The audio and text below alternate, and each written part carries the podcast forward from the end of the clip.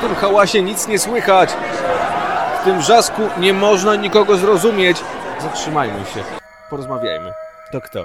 Zapraszam do rozmowy. Człowiek orkiestra, muzyk, kabareciarz, tekściarz i gwiazda sceny konferencjerskiej, rewolucjonista i więzień polityczny, aktor i pisarz, teatrolog z wykształcenia, współzałożyciel i frontman zespołu Big Cyc, ojciec Tymka i Tytusa, mąż Renaty. Moim gościem jest Krzysztof Skiba. Dzień dobry. Dzień dobry, cześć, witam. No, dawno mnie ktoś tak poważnie nie zapowiedział. A zaczynamy od pytania z grubej rury. Jasne. To jest cytat. Jak prawdziwy rokowiec powinien ubrać się na wakacje, żeby od razu było widać, że jest rokowcem. A no tak, no mamy wakacje, więc pytanie jest jak najbardziej na czasie. Prawdziwy rokowiec to nawet jak idzie w worku po ziemniakach, czy nawet jak, jak z niego zrobią, nie wiem, ucharakteryzują go na szlachcica albo na chłopa pańszczyźnianego, czyli będzie miał, wiesz, łeb obwiązany e, jakimiś szmatami, a na e, nogach e, gumofilce, to i tak da się wyczuć, że to jest rock'n'rollowiec. A wyczułeś skąd to pytanie? Nie, nie mam pojęcia. To jest twoja książka. Dokładnie to jest cytat z wykładów profesora Skiby. Nie, no to, to ja raczej tutaj obśmiewałem, wiesz, jakieś tam e, ciężkie buty i skóry.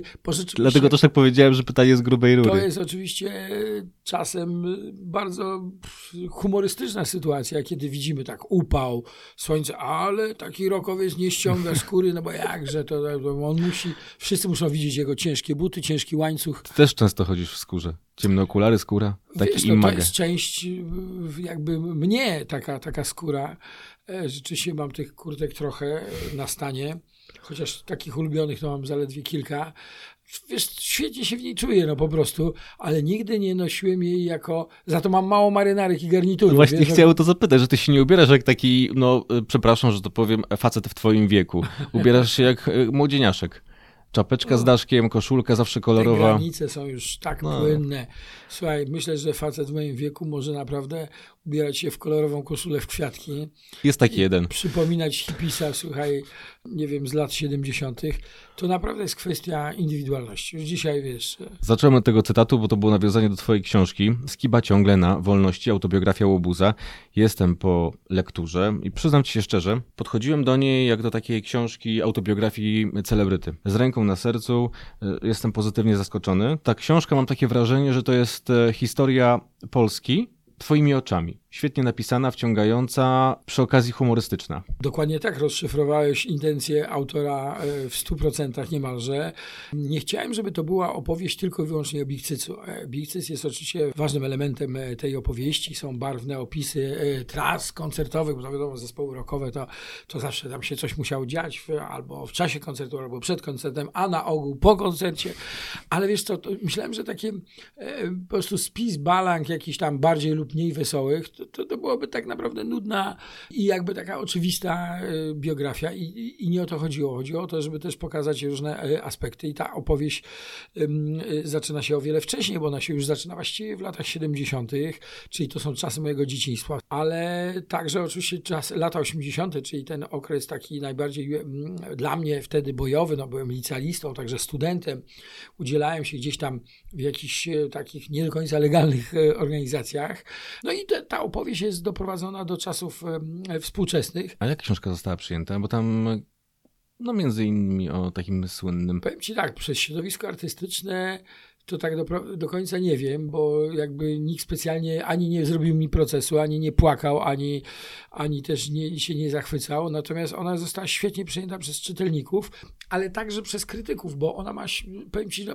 głupio tak siebie chwalić, bo to jest, takie trochę... No, śmiało, trochę, Chociaż Gombrowicz mówił, że jak autor sam siebie nie pochwali, to, to, to kto go? Krytyk go pochwali. Ale tutaj właśnie ja nawet, nawet w pewnym momencie miałem takie uczucie, że coś jest nie tak, bo wiesz, to jest w, w tym dzisiejszych czasach, czasach e, hejtu, czasach, e, ja nie mówię już nie, nie tylko jakiegoś takiego politycznego napięcia, ale także e, po prostu jakiegoś tak, wiesz, internet stworzył możliwość, jak to powiedział kiedyś Sławomir Mrożek, że gdyby nie, nie internet, to nie wiedziałbym, że tylu idiotów jest na świecie. Że po prostu masz możliwość no, oceniania właściwie każdy anonimowo każdego. Ta książka, mimo tego, że rzeczy już powoli oswajamy się z tym, że O dobre słowo dzisiaj trudno, tak żeby ci ktoś tak bezinteresownie pochwalił. A tutaj ta książka miała same pozytywne recenzje. Nie wiem, być może ci, co mnie nie lubią, nie czytają książek. Tak jest trop. To a propos ty, tych hejterów, o których powiedziałeś, wiadomo, że w internecie wszyscy wlewają pomyje anonimowo, jak sam zresztą zauważyłeś, ale jak ty na to reagujesz? Czytasz komentarze? Jest takie stare hasło nie karmić trola i ja od razu rozpoznaję, bo bardzo często jakieś takie zjadliwe komentarze albo, chociaż zjadliwe to ja lubię, ale takie jakieś takie prymitywne, takie takie z gatunku, wiesz, po prostu szczekanie jakiegoś takiego burka, wiesz, wiejskiego e, z zagrody, który pilnuje swojego terytorium. To są po prostu z jakichś fikcyjnych kont, na 90% wpisy albo botów, czyli w ogóle komputerów, albo troli, którzy tam mają 20 tożsamości i, przeży- i mają od jednego wpisu tam, nie wiem, 20 groszy czy 2 złote. Ale spływa to po tobie jak po kaczce? Czy, czy się przejmujesz tym? Byłbym też e, chyba nieuczciwy do końca z naszymi słuchaczami, jeżeli bym powiedział, że w ogóle, mhm. no, w ogóle jestem pancerny. Oczywiście trzeba być, trzeba być trochę jak pancerny Maria, Marian, słynny. E, trzeba by mieć, no to jest stare takie powiedzenie, że w show biznesie, nie wiem czy możemy użyć brzydkiego słowa. Możesz, jasne. W show biznesie trzeba mieć twardą dupę. A propos tej e, dupy, o której wspomniałeś, miałeś taki epizod, e, pokazałeś się pewnemu premierowi, ale słyszałem, że to niedaleko w Europejskim Centrum Solidarności przeprosiłeś premiera właśnie za ten incydent pokazania pośladków. Tak, tak, przepraszam. Po latach ten happening był dosyć ciekawy, bo to była dupa nie tak, że pokazana po prostu, nie wiem, z marszu czy, czy po pijaku. To było głosowanie. Odbyło się głosowanie. Co ja mam premierowi pokazać? To było na imprezie e, takiej rozdawania nagród muzycznych. To były jeszcze lata 90., końcówka, 99 rok, czyli o, zupełnie inna epoka. Trochę dzisiaj nikt by tego tak nie zorganizował. Po prostu popełniono, organizator popełnił jeden błąd. Raz, że zaprosił całą gamę polityków. Dwa, że ludzie, którzy kupili bilety i chcieli to oglądać, to siedzieli za siatką, czyli na, wi na widowni, bo tak jest zbudowany katowicki spodek.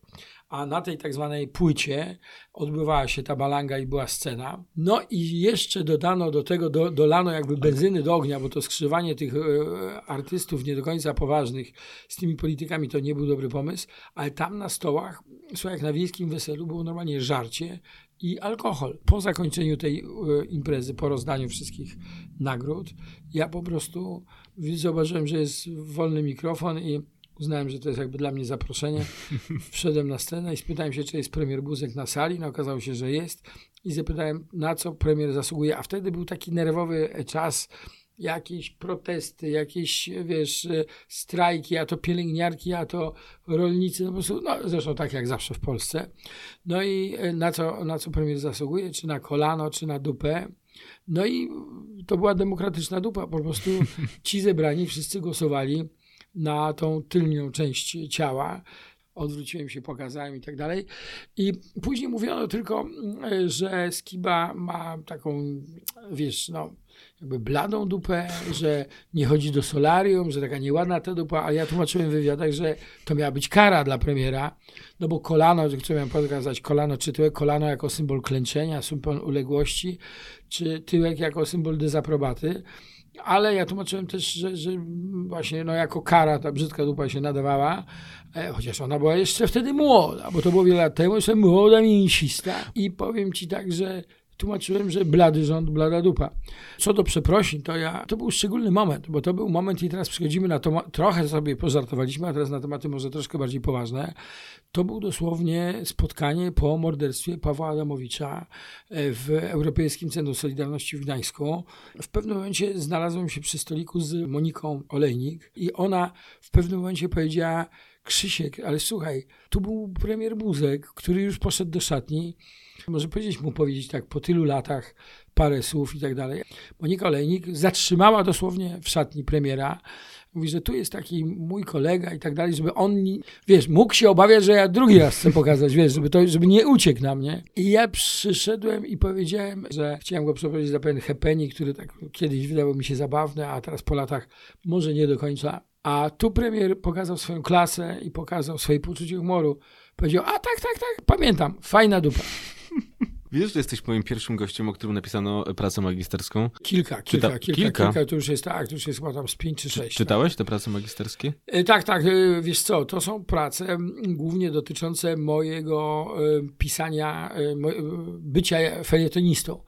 Czyli one oceniają jakby mój, mój styl, moje, moje felietony, mój charakter pisania, taki, taka praca magisterska, tytuły w felietonach Skiby. Czyli dziewczyna analizowała i powiem Ci szczerze, to też jest ciekawe, piszą głównie dziewczyny, no chyba jeden chłopak napisał. To są stricte o mnie, ale jestem w wielu też pracach magisterskich i doktorskich jako część składowa, no bo trudno, żeby tylko o mnie pisać. To są z kolei nie o mojej twórczości e, felietonowej, ale to jest o pomarańczowej alternatywie, o ruchu happeningowym pomarańczowa alternatywa i tam jestem częstym, że tak powiem, bohaterem tych prac. Prześledziłem dziesiątki wywiadów z tobą. Chętnie opowiadasz o więzieniu, walce z komuną, o polityce, o której dziś nie będziemy rozmawiać. Natomiast nigdzie nie mogłem się dokopać do informacji o twojej rodzinie. Wiem, że jest Tymek, że jest Tytus i żona Renata, ale nie widziałem cię na przykład nigdy na ściance z żoną Renatą. Nie zabierasz jej na imprezy? E, słuchaj, to jest jej pomysł, bo ja na początku naiwnie chciałem, ja, byliśmy wielokrotnie zapraszani na jakieś imprezy, ale byliśmy też wielokrotnie proszeni o to, żeby na przykład ścianka to jest słuchaj pół Nie, żeby na przykład telewizja mogła wejść do domu i sfilmować jak Skiba zmywa talerze, bo Skiba na scenie z mikrofonem nie jest, e, znaczy jest czymś banalnym, jest czymś oczywistym. Wybór jest taki, jedni się na to godzą, inni nie. Jeżeli się na to godzisz, to musisz prowadzić grę z mediami, ale media, jak sam najlepiej wiesz, są dosyć pazerne, bo to, to nie jest tak, że dasz paluszek, za chwilę musisz dać rękę. Czyli rozumiem, że pani Renata nigdy nie chciała. Koleżanka małżonka jest, słuchaj, na tyle inteligentna, że ona powiedziała, że nie, no jeden wariat wystarczy, ona nie ma takiej ambicji i zawsze odmawiała. I powiem ci, że ja już e, znam jej stanowisko, nawet parę razy chciałem ją namówić na, nie to, że ja strasznie ukrywam ją, że wiesz, słuchaj, tam tym bardziej, że były jakieś ciekawe warunki, jakaś ciekawa propozycja, jakiś program. Ja nie mam ambicji, żeby pisali o tym, czy ja się odchudziłem, czy ja pojechałem na wakacje, jaki prezent dostałem. Ale pod... Pamiętam, a propos tego odchudzania, że była taka akcja tutaj w Gazecie Wyborczej Trójmiasto, była, że się była, odchudzałeś nie, nie. na łamach Gazety Wyborczej. Nie, to też dziennikarze nam zaproponowali, ale to koledzy, to kumple i to pretekstem było to, że razem chodzimy. Z tego odchudzania nic nie wyszło, bo myśmy chodzili najpierw na, na przykład na koszykówkę i tam sobie robiliśmy bardziej robiliśmy zdjęcia niż graliśmy, a później szliśmy na bardzo fit kolację, gdzie przy tej kolacji oczywiście omawialiśmy Próbuję sobie to ważne sprawy. Wracając do, do pani małżonki Renaty, on jest nauczycielem akademickim na Uniwersytecie Gdańskim. Tak, to mogę potwierdzić. Wykłada łacinę. Uczy łaciny i uczy też greki. Jeden z wpisów w internecie. Ale starożytnej greki, także to nie jest... Słuchaj teraz tego wpisu w internecie na temat Aha. twojej żony największa kosa, ale konkretna i potrafi nauczyć. A ono, to myślę, że to jest komplement. Zresztą, wiesz co, powiem ci tak, że ją studenci lubią, mimo że właśnie jest taka dosyć e, może trochę surowa, ale też jest sprawiedliwa, bo jeżeli ktoś chodzi na zajęcia i się stara i widać, że, że, że się przygotował i tak dalej, to zawsze Renata jest w porządku do takich studentów, ale no, jest też wielu takich, którzy chcieliby tą łacinę jakoś tak bokiem przejść, wiesz, no. Dzisiaj nie docenia się tej łaciny, ona jest traktowana jako e, nawet na uczelni, no coraz jest zajęć, jest e, trochę tak e, dla hobbystów, entuzjastów, no i dla tych, którzy studiują stare księgi i, mu, i muszą znać ten język. No, chociaż e, o obrotach ciał niebieskich, czyli czołowe dzieło Kopernika było napisane po łacinie i wiele, wiele innych także. Więc no tu bym apelował, żeby na tych uczelniach, żeby jednak tą łacinę nie spychać gdzieś na margines, a tak ona jest obecnie traktowana. Nie dajmy tej łaciny zapędzić do kąta, bo jest to część naszej kultury i naszej historii. Z jednej strony y, łacina odchodzi do lamusa, a z drugiej strony są tworzone wydziały między innymi disco polo. Nie, nie no, z tym disco polo to jest jakiś żart w ogóle, że oczywiście każdy ma prawo stworzyć sobie kierunek, jeżeli jakaś uczelnia w ogóle będzie, na razie chyba mówiono coś, że to ma być jakieś lekcje w liceum, na, na studiach to już są raczej bardziej poważne zajęcia. Też piszesz w swojej książce a propos studiowania biblioteki bibliotekoznawstwa. Jak można pięć lat studiować układanie książek? To cytat z ciebie. Oj, to złośliwe, to złośliwe. Wiele księgarzy się obrazi. E, myśmy dość, a, ponieważ to jest taka audycja trochę z przymrużeniem oka, więc mogę powiedzieć, u nas na studiach na bibliotekoznawstwo mówiło się po prostu regały. Idą regały. Krzysztofie, ulica Jasna 1. Coś ci mówi ten adres? Tak, tak. No, areszt śledczy przy ulicy Jasnej w Kaliszu. E, miejsce, gdzie spędziłem e, trzy miesiące. E, będąc zatrzymanym e, po akcji ulotkowej w 1985 roku na Festiwalu Muzyków Rockowych w Jarocinie, e, na którym to festiwalu braci rock'n'rollowej rozrzucałem tak zwaną dobrą nowinę, a dobra nowina była taka, że ten y, ustrój, w którym żyjemy jest do dupy i czego zmienić. Zacytuję ciebie, na przesłuchaniu pytano o nazwisko, odpowiadam Hendrix. Tak, no bo to, to był taki moment, że wiesz, ja zatrzymano mnie bez dokumentów. Nie byłem wtedy jeszcze znanym człowiekiem z Bikcysa, więc oczywiście ci, którzy mnie zatrzymali, nie wiedzieli, kim jestem. Przede wszystkim, e, wiesz, musiałem dać czas moim kolegom, którzy zorientowali się, że no, nie wróciłem z akcji, czyli wiadomo, i po prostu, żeby dali sygnał mojej rodzinie, żeby wyczyściła chatę z tak zwanych trefnych materiałów. I przez dwa pierwsze dni mówiłem, że jestem Jimi Hendrix, mam taką ksywę, nigdzie nie mieszkam, są wakacje, śpię sobie tak na zasadzie, no jak poznam jakąś dziewczynę, to, to idę do namiotu, a poznam jakiś kumpli, to idę na piwo z nimi. No i e, przez dwa dni twierdziłem, że jestem Jimi Hendrix, no a później już powiedziałem, jak się nazywam i w międzyczasie moi, moi znajomi dali sygnał odpowiedni w chacie i wszystkie materiały, że tak powiem, rewolucyjne zostały, chata została wyczyszczona. Te trzy miesiące spędziłeś i tam, e, czytam w twojej książce, poznałeś wampira z Krotoszyna. Miałem nieprzyjemność go spotkać w jednej z cel. To był taki chyba trochę mitoman. Do końca, do końca tego nie rozgryzłem, czy to był prawdziwy wampir z Krotoszyna, czy nie. Jacyś tam śledczy, e, dziennikarze dotarli, że nie było e, e, kogoś takiego, więc on chyba konfabulował. No w każdym razie on opowiadał, że prasa o nim pisała, że jest wampirem z No i on sam mówi, że udusił pięć kobiet, ale dwie Przyznaje się go do dwóch, bo te trzy tak zakopał, że nie znajdą. No i do dzisiaj nie znaleźli. Ewidentnie był chory psychicznie albo, albo jakiś dewiant. No, ja na szczęście, y, mnie w ramach kary przerzucano co tydzień z celi do celi, więc ja siedziałem z nim tylko tydzień. Ale to było rodzaj represji. Ale on że... cię poprosił o to, żebyś napisał do jego matki list. Tak, tak, do ojca, do ojca, do ojca, żeby napisał do ojca list i ponieważ to był areszt śledczy, nie mieliśmy przyborów piśmienniczych, one były rozdawane dosłownie na godzinę w niedzielę, tam między, po obiedzie, między 14 a 15, tak zwany czas pisania listów do rodzin. No i widziałem, że on się męczy. Ja mówię, słuchaj, mamy tu kartki, mamy ołówek, który później trzeba było oddać. Powiedz mniej więcej, co chcesz, to ja ci to ubiorę. No on był analfabetą. Ja mówię, słuchaj, ja ci to ubiorę w ładne zdania, poprawne po, po polsku, tylko no mniej więcej co, no to jest witaj tato, tam to jakieś zacząłem. A mówi, dobra, to może być tam witaj tato, tam coś tego. I e, no teraz co chcesz powiedzieć, że, nie, że tęsknisz, że tego, tego. I on zaczął list, zdyktował zdanie od tego, że ta kurwa, co ja w zeszłym roku zapierdoliłem, no i ja powiedziałem, że nie, nie, no, tak nie hmm. można. tak listu do tatusia się nie pisze. Słuchaj, ale nie tylko siedziałem z gangiem pingwina w areszcie śledczym, siedziałem z, czyli artykuł 205, to byli specjaliści od oszustw, bardzo ciekawa ekipa, głównie z tak zwanymi kwadraciarzami. Kwadraciarz to jest włamywacz w, w slangu takim e, przestępczym, albo z dziesioniarzami. Dziesioniarz to jest paragraf 210, czyli to jest napad. E, to jest taki, co e, wyrwał kobiecie torebkę, na przykład i jeszcze ją uderzył. Niezwykła Ar znajomość przepisów. Artykuł, tak, tak, ale to starego kodeksu one już nie obowiązują, dlatego artykuł 210, dlatego mówiono dziesiona, nie? że to jest dziesiona i było wiadomo o co, o co chodzi. Kto zacz, tak można było się przedstawiać. Ja byłem paragraf 282a, czyli to polityczne. E, to już jest blisko szpiegostwa. E, szpiegostwo było, bo to stary kodeks karny z czasów komuny, dzisiaj to zupełnie są inne paragrafy, także proszę nie notować, proszę się nie kierować tymi, tymi paragrafami, ale każdy, kto siedział w komunie za politykę, a na pewno 90% z nich siedziało właśnie z paragrafu 282a, to był paragraf mówiący o tym, że kto bez zezwolenia rozpowszechnia informacje E, mogące zaszkodzić sojuszom Polski ze Związkiem Radzieckim jest zagrożony karą do trzech lat więzienia. Zwykle za rozrzucanie ulotek siedziało się rok i ja się nastawiłem na rok siedzenia.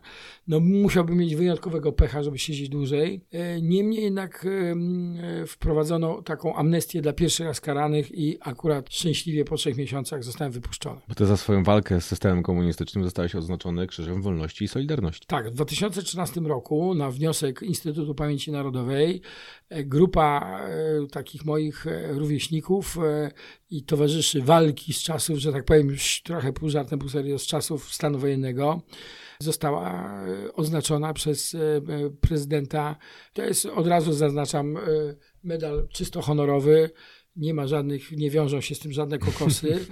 Wiesz co, ja ten medal przyjąłem ze względu na moją mamę, która to mama dużo wycierpiała w stanie wojennym i, jak, ja, jak mnie zamykano, przecież siedziałem nie tylko wtedy, ale zatrzymywano mnie też na parę godzin, na kilka godzin, na 4-8, czyli na dwa dni po różnych akcjach, happeningach, no to mama zawsze to przeżywała, więc tak zaprosiłem mamę na tą, na tą uroczystość, mama była wzruszona, ale co ciekawie, w tej grupie, której y, w 2013 roku przyznano nam y, medale, był także mój przyjaciel Paweł Koniokonnak, przyjaciel z Lalamido, artysta w stanie wojennym, no taki bojowy pracownik artystyczny i też był wyrzucany z różnych klubów, też był, e, miał przeszukanie w domu i tak dalej, więc e, to ciekawe, bo to taka postać dosyć kolorowa i zabawna. Konio z Lalamido, jeżeli nas słucha, albo jeżeli ktoś, starzy fani Lalamido słuchają, no to pozdrawiamy serdecznie. I też dla wielu wspominaliśmy o hejterach czy, czy internautach, to był szok, że ci ludzie, którzy robią jaja, no, są jakoś zasłużeni, bo teraz tak, to nie można przyznać tego medalu. To też chyba wynikało z tego, że ludzie po prostu nie znają twojej historii. Dokładnie. W swojej książce też e, wiele rozdziałów poświęcasz zespołowi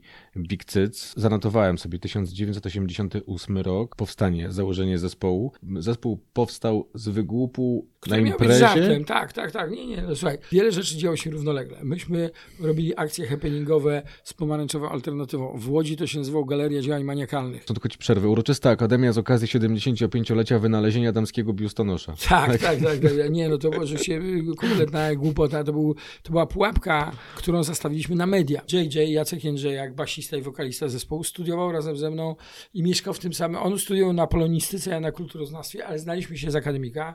On już wtedy grał w jakichś zespołach takich alternatywnych, na przykład takim zespole regowym Rokosz. Ja... Yy coś bardzo chciałem zrobić na scenie i napisałem po prostu ileś tam tekstów. Ja mówię, świetnie, to oni zrobią do tego muzykę, to fajnie. Fajne teksty, takie właśnie śmieszne, polityczne, trochę takie. Nikt tak wówczas nie pisał. No i rzeczywiście ta pierwsza płyta Bikcyza była jakoś takim objawieniem. I wiesz, i no, jest taki moment, kiedy już zespół musi skończyć próbę i zrobić ten swój debiutancki pierwszy występ. Ja powiedziałem tak, słuchajcie, oczywiście możemy zrobić tutaj w lokalnym klubie Balbina w Łodzi, tutaj w naszym akademiku. To był taki klub na 100 osób, ale zróbmy jakieś wydarzenie z tego, żeby to nie przeszło bez echa. Nasz pierwszy koncert był z hukiem. Słuchaj, ja wymyśliłem właśnie to, co przeczytałeś przed chwilą, czyli uroczystą akademię z okazji wynalezienia damskiego biustonosza, bo wyczytałem gdzieś w prasie, że mija 75 lat od wymyślenia biustonosza i ponieważ mamy nazwę Big Cyc, a taka nazwa już była, no to, to, to pasuje. I sobie to się okazało, że ryba chwyciła haczek. Na pierwszy koncert nikomu nieznanego zespołu przyjechało 45 dziennikarzy z całej Polski. Jakież było, aha, bo tam był taki haczek. Haczek polegał na tym, że oczywiście zagra zespół Big Cyc, nikomu nieznany, ale będzie też turniej biustów. I ten turniej biustów okazał się takim wabikiem. E, wabikiem. No, byli przekonani wszyscy, że będą jakieś studenckie striptizy, czy jakieś dziewczyny będą tam się prezentowały. A tu wyszła grupa takich trochę skrzywionych punków, która zagrała im takie piosenki jak Kapitan Żbik, czy Wielka Miłość do Babci Klozetowej. Słuchaj, 99% tych dziennikarzy uciekła, zrobiła zdjęcia i uciekła. Natomiast Monika Olejnik została i zrobiła fantastyczny reportaż do radiowej trójki. To miał być taki wygłup. Ale zrobiło się o nas tak głośno, że stwierdziliśmy, nie, no fajnie było. Nagle dostaliśmy wiele zaproszeń od innych podobnych e, klubów, małych klubów studenckich. Później dostawaliśmy zaproszenia od większych klubów studenckich, a później zaczęły się studenckie juwenalia, czyli już duże koncerty plenerowe i ten zespół dopisał nowe piosenki, zaraz bardziej sobie radził. Wpuściliśmy kilka piosenek do radia no i one stały się hitami. Piosenka góralska była hitem e, na liście przebojów Marka Niedźwieckiego. Kapitan Szbik był na pierwszym miejscu listy przebojów rozgłośni harcerskiej. Nikt nie wiedział, jak my wyglądamy, bo myśmy tych koncertów aż tak dużo nie grali jak później. I na tej fali, słuchaj, nagle tak jak z amerykańskiego filmu. Dzwoni telefon, ja podnoszę słuchawkę. To jest taki był moment chyba, na który wiele zespołów czeka, a niektóre nie mogą się doczekać do dzisiaj. Dzwoni przedstawiciel firmy fonograficznej i mówi, panie Krzysiu, jest taka sprawa, że chcielibyśmy wydać waszą płytę. I chyba było ze trzy takie, były takie propozycje. Myśmy nawet nie mieli repertuaru, szybko musieliśmy, e, mieliśmy te trzy czy cztery piosenki nagrane. No i tutaj już praca nabrała tempa. W krótkim czasie ukazała się płyta pod tytułem Sportyjnym Pozdrowieniem. Kultowa okładka Lenin z Irokezem. To były dla nas raczej jaja Lenin, z Lenina on narobił wiele szumu, bo przypomnę, płyta się ukazała w 90 roku, czyli jakby 5 minut po obaleniu muru berlińskiego, po okrągłym stole o, i, i, właściwie już e, ogłoszono, że powstała wolna Polska, ale to nadal był szok. Dzisiaj to oczywiście Lenin z Irokezem mnie szokuje, ale w tamtych czasach trzeba było pamiętać, że jeszcze pięć minut temu, jeszcze parę tygodni temu ten Lenin naprawdę wisiał w domach partii, młodzież niosła portret Lenina na, na jakichś manifestacjach pierwszomajowych i tak dalej. I dla jakichś weteranów ruchu robotniczego, czy, czy jakichś weteranów czerwonych, to było jak plucie do zupy, to było coś takiego, wiesz, no po prostu wow, coś strasznego. Przedstawiając Cię powiedziałem, że jesteś współ właśnie założycielem grupy, frontmanem, współautorem i autorem tekstów. Czytałem gdzieś, że jesteś także drugim głosem i chórkiem. Słuchaj, e, wiesz co... E, Bo jak ktoś myśli Big Cyc, to myśli od razu Skiba. Tak, ja, ja spełniam swoją funkcję. Rzecznika prasowego. Jestem, wiesz co, e, tak, ludzie mało obeznani w kapelach rockowych mogą być zdziwieni, że się no, taki, co tam skacze, wygłupia się, a nie śpiewa, bo śpiewa Jacek JJ. Jest rzecznik, Skiba jest coś w rodzaju no, rzecznika, wesołego rzecznika pra, prasowego. Myśmy założyli zespół w latach 80., trochę też ze względów politycznych. Myśmy robili dużo y, akcji y, takich happeningowych, za których zatrzymywała nas policja. Te ulotki, które rozrzucałem, rozrzucałem w Jarocinie i to rozrzucanie ulotek miało swój sens, ale no wiesz, dopóki rozrzucasz, dopóki cię nie złapią. Natomiast ja wtedy stwierdziłem, że stojąc pod sceną, ja mogę sobie te rozrzucać ulotki, ale ja wolę stać na scenie i pod płaszczykiem zespołu rockowego przemycać pewne idee y, polityczne i taką ideą, właśnie takim pomysłem był Bigcyc. No Bigcyc przecież jeszcze w latach 89-92 rozrzucał ulotki ze sceny antywojskowe, antymilitarne. Myśmy się identyfikowali z takim ruchem anarchistycznym, jak ruch Wolność i Pokój, ruch społeczeństwa alternatywnego. Po prostu pod pretekstem, pod płaszczykiem koncertów rockowych będziemy, będziemy szerzyć swoje, swoje idee. I takie było myślenie właśnie. A tak szczerze, umiesz śpiewać? Ja nagrałem przez dwie płyty solowe, a teraz ostatnio wyszła trzecia y, płyta czy umiem śpiewać, czy nie, czy Dylan potrafi śpiewać. Dylan, Bob Dylan, legenda absolutna y, światowego rocka, człowiek, który wydał 28 płyt. Prawdopodobnie przez panią Zapędowską nie byłby przepuszczony do y, drugiego etapu. Podobnie, A Krzysztof Skiba byłby? Y, razem z Dylanem na pewno nie. My jesteśmy ostatnim pokoleniem, zespołów, które powstawały dla przyjemności i dla, też dla idei. Wy nie chcieliście dla, być dla, gwiazdami, a dzisiaj, dzisiaj, zespoły powstają, żeby... żeby... Nie, to raz, a dzisiaj, dzisiaj też zespoły powstają, są zakładane przez wytwórnie. Robi się casting, tworzy się takiego chłopca, takiego chłopca, hmm. to są sztuczne twory, które mają nic wspólnego z, z jakimś takim autentyczną przyjaźnią i to są zespoły na papierze, wiesz, ci ludzie często się wcześniej po prostu nie znają, nie znali. Bo to też jest fenomen, że wasz zespół w tym pierwotnym składzie, którym powstał w 88 utrzymuje się utrzymuje się do dziś, tam jeszcze doszło kilka A, tak, osób. Tak, tak, tak, nie, nie, to jest w ogóle ciekawostka y, przyrodnicza, hmm. że tych czterech, którzy weszli na scenę w 88 roku na tym turnieju biustów, na który się dali nawet dziennikarze, gra do dzisiaj. To w, w Polsce nie Są między wami jakieś spięcia? Słuchaj, jak w każdej rodzinie, no są nieporozumienia, spięcia i tak dalej, ale teraz za sobą tęsknimy, bo jest epidemia i dawno nie graliśmy koncertu, więc jak najbardziej. No. Zdradź jeszcze jeden szczegół. E, jest tak, że zespoły no, waszego kalibru mają taką listę życzeń, którą trzeba spełnić, żebyście przyjechali przyjechali, żebyście zagrali koncert. Co jest na waszej liście życzeń? Wiesz co, ob, obok... Bo się nasłuchałem o różnych zespołach, o nie, różnych no to, listach to, życzeń. To, to, to, trzeba mieć tam... Nie no, są podstawowe sprawy, no czysta zamykana garderoba, takie dotyczące w cateringu, typu wiesz, soki, woda. Nie, nie, nie umieszczamy żadnych tam napojów alkoholowych, piwa czy coś takiego. Nie ma fanaberii, że ma być e, sojowe latte na przykład, nie? Albo, nie wiem, e, pani, która prasuje stringi. Pamiętam, że jak Black Sabbath przyjechał do Polski i grali pierwszy koncert we Wrocławiu, to y, między innymi jedno z życzeń było takich, że ma być pani z żelazkiem i z deską do prasowania gotowa do strzału i niestety przez cały koncert nikt nie chciał sobie niczego wyprasować. No ale w kontrakcie to było. Jesteś też y, konferencjerem. Mówisz żart. I teraz brak reakcji ze strony publiczności. Jak reagujesz? Zdarzają się takie sytuacje? Się... Oczywiście, no aż tak może, że nikt, ale że jest słaba reakcja. Mm -hmm. Zdarzało się, wiesz co, branża rozrywkowa ma na to określenie. Węgrzy na widowni, mm. czyli że nic nie rozumieją.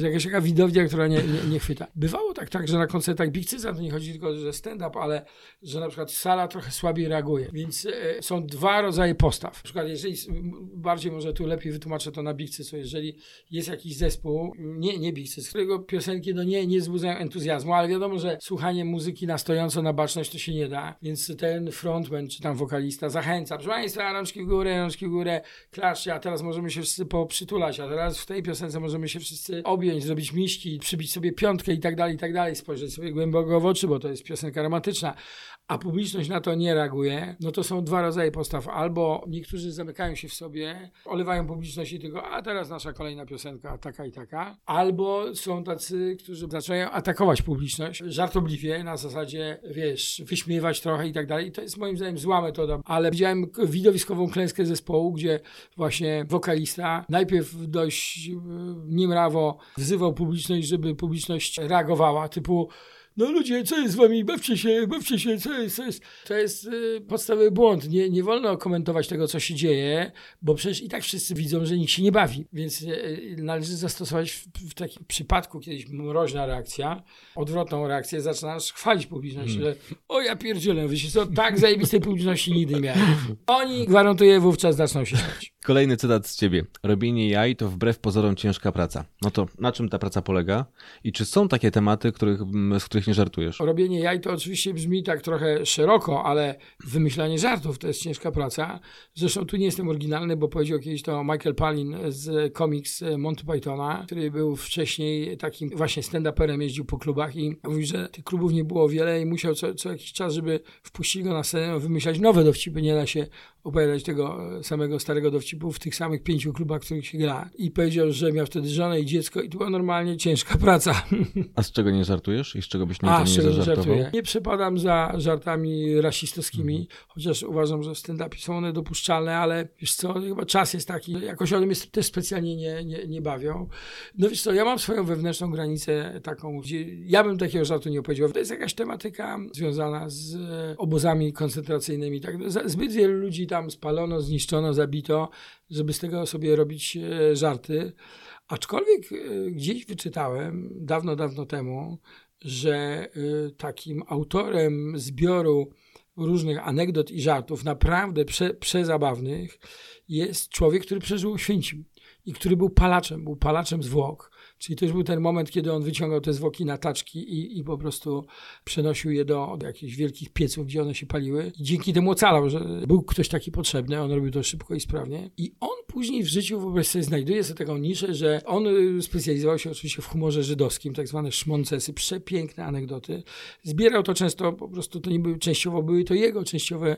On był takim jakby, wiesz, Oskarem Kolbergiem. Oskar Kolberg, wiadomo, katalogował pieśni ludowe, a tutaj ten katalogował taki żydowski humor. I to się nazywa ten jego zbiór przy szałasowych świecach. I on właśnie chyba jakby, żeby odreagować, żeby zapomnieć o tamtych czasach, zajął się dowcipami jakby zawodowo, bo tych książek ukazało się ileś tam części. I jak trzeba być twardym, żeby, żeby przeżyć i jeszcze, jeszcze, e, jeszcze próbować to oswoić właśnie w ten sposób. To już na koniec. Znowu cytat, ostatni.